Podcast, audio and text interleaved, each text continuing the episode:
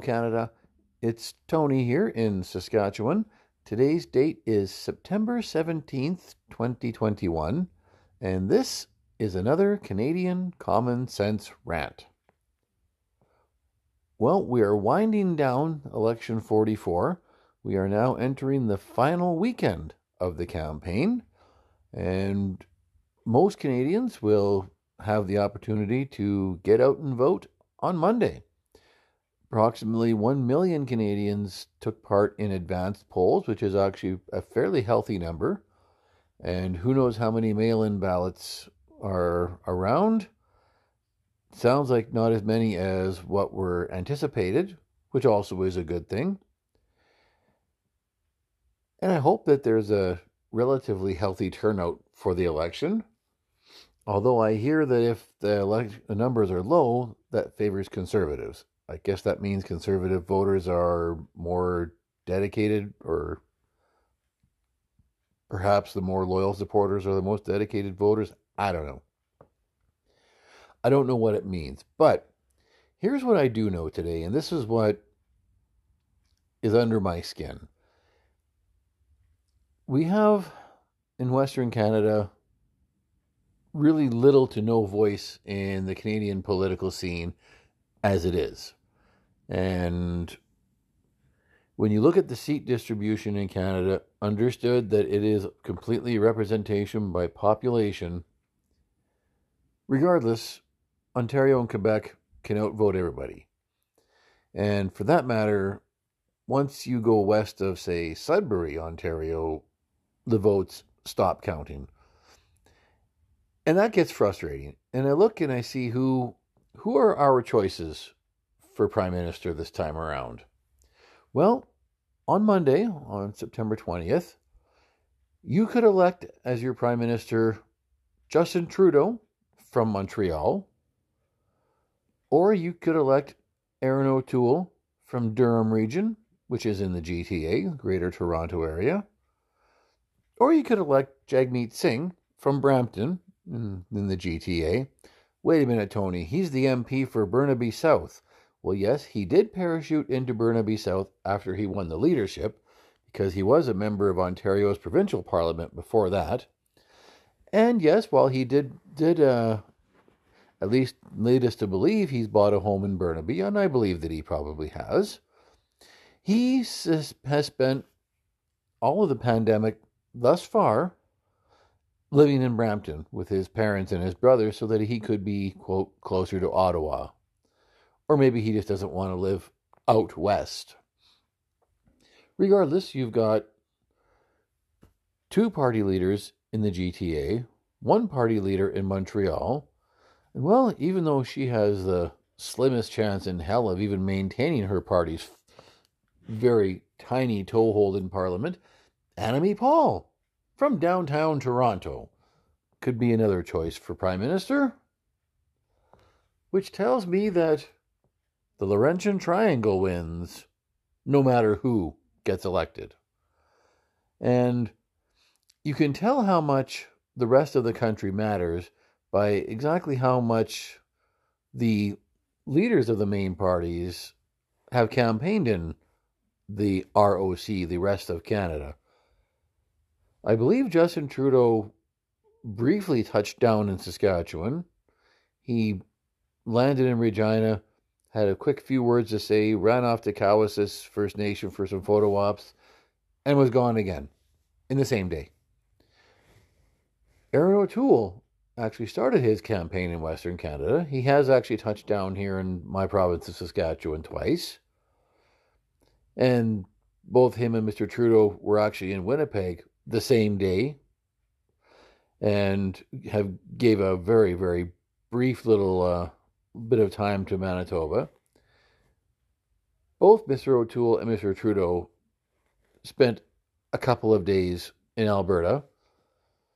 And then, of course, where the battleground is in BC, they definitely dedicated more time there. Jagmeet Singh has spent, well, maybe a little bit more, maybe two days visiting places like Saskatchewan and Manitoba, spent a little bit of time in Alberta, But where are they all now with the campaign winding down and becoming much more important? Well, they're in Ontario and Quebec. And Jagmeet Singh is in the Maritimes. And, well, all the, the th- three major leaders, and even Annamie Paul, stepped out of her shell in Toronto to go to the Maritimes. So the Maritimes is obviously in play, and the Maritimes at least is getting some attention from the, these Laurentian Triangle folks. But it's difficult for those of us in Western Canada to think how exactly are we fitting into this picture? How do we have any kind of representation whatsoever? It's pretty easy to see that the main parts of BC that any of these leaders care about is the lower mainland. Now, you know Lewis, uh, my illustrious co host, lives in BC, and he once sent me a map and showed me a little orange dot in the southwest corner of BC, which is the lower mainland. And the rest of the province was all in dark blue for contrast. And he said, that little orange dot at the bottom makes all the decisions for everywhere else in blue. Literally 99% of the surface area of BC. But that little 1% area that encompasses the lower mainland, the city of Vancouver, predominantly, controls the rest of the province. That's really what it's like for Canada. This little area that I've referred to on many different shows as the Laurentian Triangle, which is basically if you drew a triangle connecting the dots from Toronto to Ottawa to Montreal back to Toronto, that's the power center of this country. Geographically, not a very big area. But for the of the party leaders who have seats in, in the House of Commons all live in that triangle. And honestly, I'm not including Yves-François Blanchet because he can go to hell. He represents one province and one province only. He shouldn't even be in leaders' debates as far as I'm concerned. Now, before you think that I'm so naive to as to believe that if we don't have a party leader who's from Western Canada, our interests don't get represented. No, I don't think that at all. I thought Andrew Scheer was a very likable guy, nice guy, who, who was actually from Ontario, but does happen to live in Regina now. And yes, he would have represented us very well as a prime minister, but he was a very weak candidate, in my opinion. I don't care if a party leader lives here necessarily, but without at least spending, having spent a considerable amount of time here in Western Canada, none of these leaders really could possibly understand how we think out here. And therein lies the biggest problem. For example, in the 2019 election, when Saskatchewan and Alberta went completely conservative, save one NDP seat in Edmonton, Justin Trudeau even said, Alberta, Saskatchewan, I hear you, and we will reach out to you know, understand your concerns. His way of reaching out was to say, we are going to destroy the energy industry, the agriculture in- industry, resource extraction industries, and we don't even care about your carbon capture, capture products, Saskatchewan, whether you're world leaders or not. That's probably not the best way to reach out, Justin trying to destroy our very livelihoods, yeah, that's that's actually not how you reach out. And I think that it's it's a shame that the Laurentian Triangle cares about the Laurentian Triangle. And then I just think that they think that Canada is that Laurentian Triangle. As a matter of fact, when I was in Toronto once, I remember hearing a radio host on the radio station 1010, a talk radio station, said, Well, let's face it, Toronto is Canada. And I think that they believe that. And that's the real problem here. So, honestly, to everybody in Western Canada, I want you to vote. I want all of you to get out and vote and have your say in this election. But I also want you to vote with your eyes wide open and understand that it doesn't matter how you vote. And you've already seen that Erin O'Toole has completely ran that party to the left of center to try to appeal to the quote unquote blue liberals in Toronto and Montreal and Southern Ontario. He doesn't care about you. If the Conservatives happen to lose a half dozen seats in Western Canada, Erin O'Toole doesn't give a crap. Justin Trudeau knows he's not going to win any, if very many, if any seats in the prairies, so he doesn't give a crap. Jagmeet Singh knows his chances are slim out here, so he doesn't give a crap. So nobody talks about issues that are important to Western Canadians.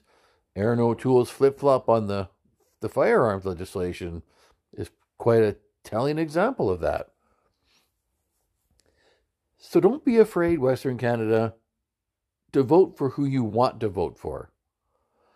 Yes, we talked about strategic voting uh, on our last couple of shows, and it becomes a factor in the cities. In the rural areas, not so much. So, whether you look to vote for the People's Party of Canada, Maxime Bernier has spent a lot of time in Western Canada, um, especially leading protests against mandatory vaccinations and lockdowns, etc. Or if you choose to vote for the Maverick Party, I honestly haven't heard Jay Hill's voice all this entire campaign, but that doesn't mean that they are not worth voting for. Or if you choose to vote for the Conservatives or the Liberals or the NDP, do it. Just get out and vote.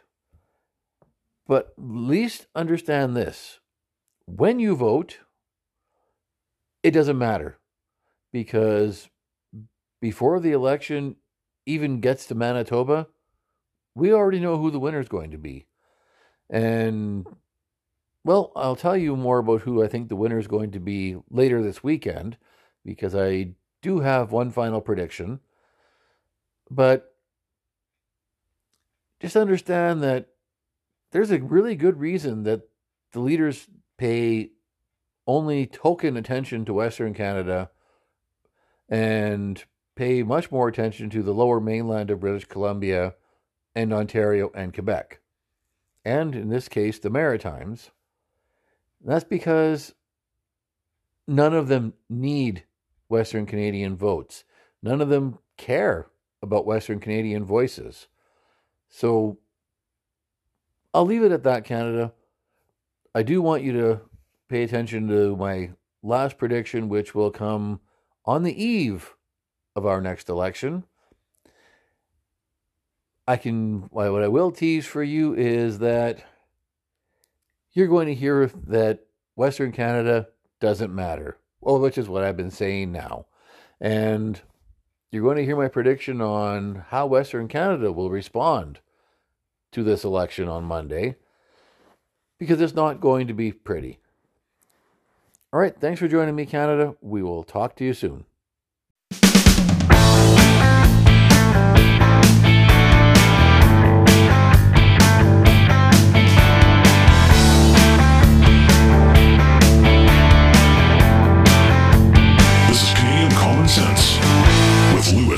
Sony.